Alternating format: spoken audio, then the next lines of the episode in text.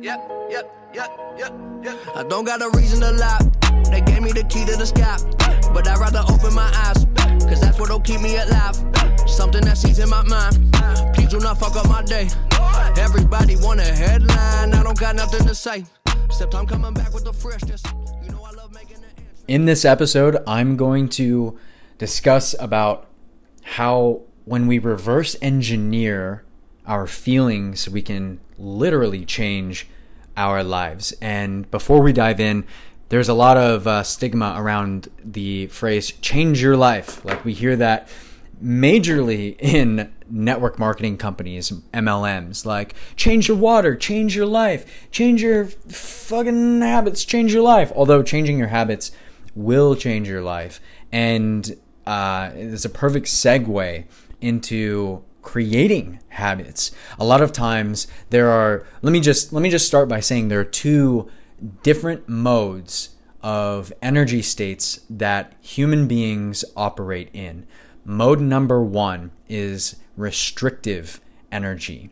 And mode number 1 is our default energy state. It's like we we we want to um for some reason like we allow ourselves to be blocked off from all creation, from all uh, from all intuitive insights, from the downloads, from wisdom, from the things that are within ourselves and like our own confidence in our ability to uh, survive or even thrive, rather.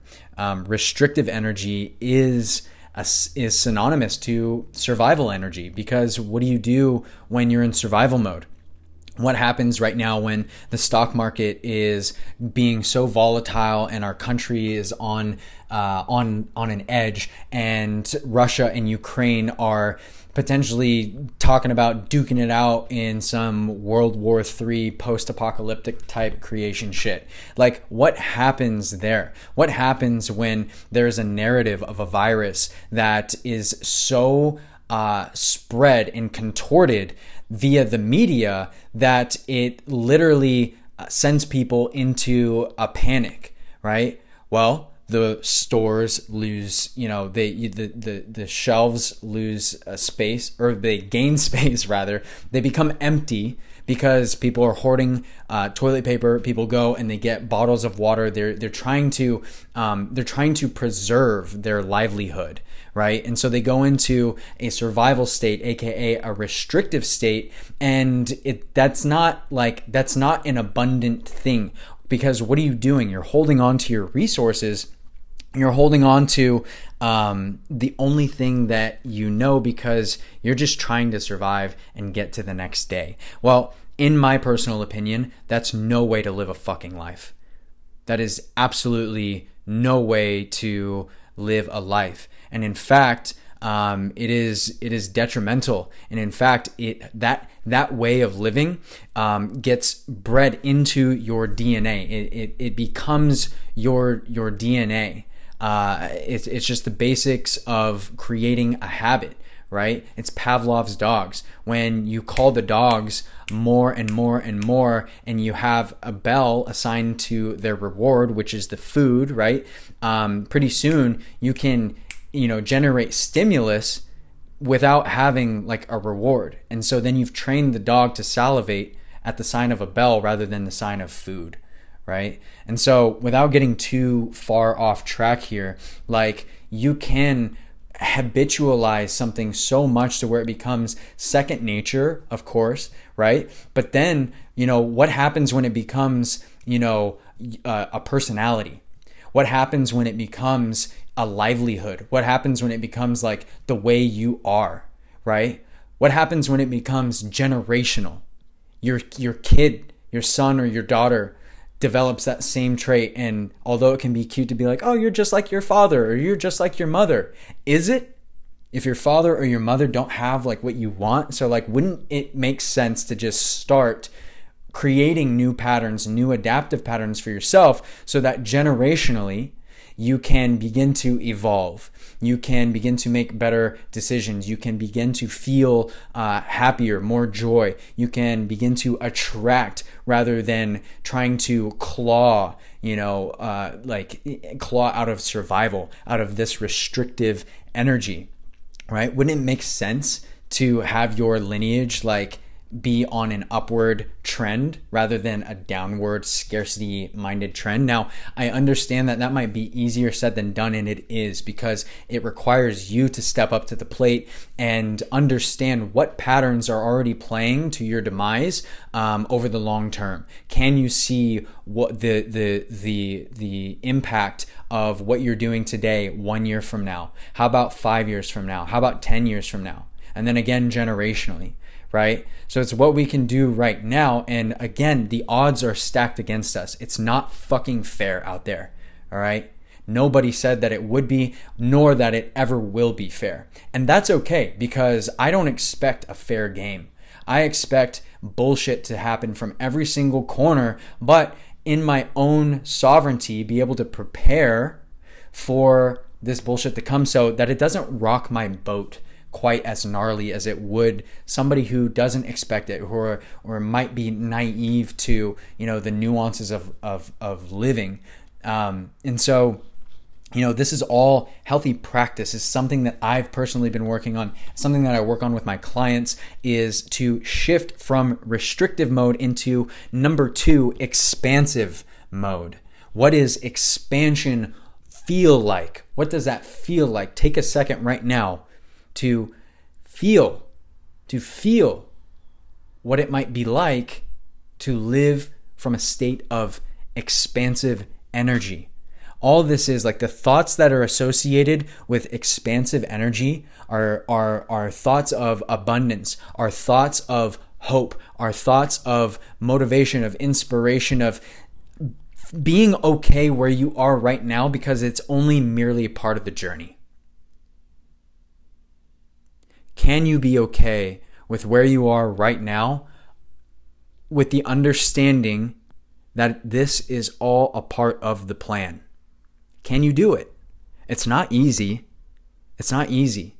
I've had to build the habit of catching myself falling into panic modes and coming out of that, emerging that, you know, through a pro- just like rigorous process of asking questions. Why am I feeling this way? Why is it me? Like, what's going on? What's wrong? And then, you know, changing, like, that's a, a, step in the right direction. If you're asking, like, why am I feeling this way? What's wrong with me? Like, what's happening? Like, I need to get to the bottom of this. That's good. That's okay. That's like okay at best. But then what you'll what you're doing even if you're asking those lower level questions is you're getting yourself into the the the idea of asking questions to begin with because the questions are the answer. I've heard that from dozens of mentors of mine. The questions are the answers. If you don't have good answers, ask better questions. And that can be hard to be patient with because it takes time and it takes practice and it takes you just sitting alone in your apartment feeling bad and you don't want like you don't like you don't have a ton of energy to just be like oh why what is the root cause of this belief that i have? You know? But instead you kind of just like I, you can't decide whether you want to like stay up take a nap or just scroll on social media or do whatever. Like you're in a blase state of affair right? And that's when it's the hardest to get yourself out of this funk. And that is downward spiral. Okay. Do you need a nap? Take the fucking nap. Do you need to go out and get some sunlight and go jog and do some cardio? Then do that. Right. Create your uh, create your upward spiral. And that can start with questions because you can either have an answer that leads you towards taking action, essentially just changing up your physiology so that you feel better, or it might uh, you know asking these questions might give you perspective on a business project or a corporate you know uh, uh, like a job assignment or a task that you have from a superior or you know a relationship insight you know that you might be able to just generate on the spot and have a solution and start feeling better towards. You might be able to see the the long-term benefit of those things and that might rile you up in the moment to take a small form of action in order to get there, right? Small actions are the name of the game. Small actions will put you in an upward spiral, uh, upward spiral or a downward spiral. So understand what is working for you and what is not because momentum works both ways up and down. All right. So it's really important to be a steward of our mind uh, and our bodies because it's all a part of the process. Our body is so wise, it will tell us exactly what we need if you can become sensitive enough to listen to it and to hear it out. So, with that, I want to end with this a healthy nervous system is a happy and successful life. A healthy nervous system is a happy and successful life. If you can do the things to balance your nervous system, to increase your sensitivity, to kind of move away, uh, essentially move away from the harmful things in life, such as your, you know, things that are in your environment. Um, might be, you know, people in your peer group, might be people that you hang out with after work, you know, going to the bar, right, on every single weekend, spending money to poison yourself, literally. I'm not saying that I'm a saint and that I don't drink alcohol. I love a good glass of red wine, just as the next guy does. But um, in if you have goals, it might be worth reconsidering going to the bars every single day if you have friends do like have dedicated time for your friend group but also commit to yourself and working on your craft because it's only you who's going to move the needle forward get good at networking do all of that stuff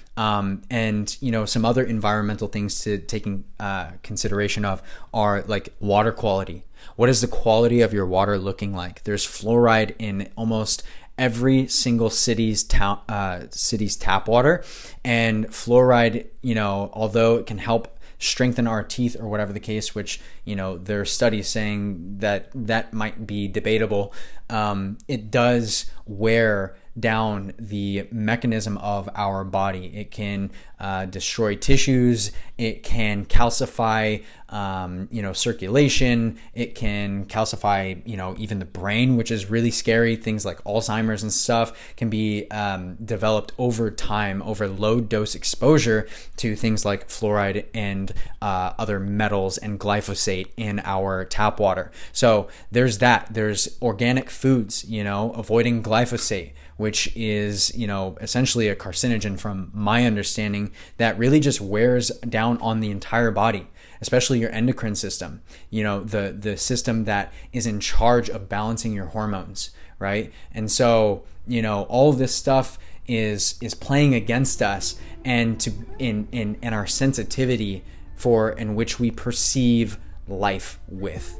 Does that make sense? So be mindful of this stuff down to the media you consume, the water you consume, how you take showers, like the the the shampoo and the conditioner that you put on your breath, like cleaning products, all of that. With that, um, we'll end this episode. Thank you for tuning in. I hope you enjoyed.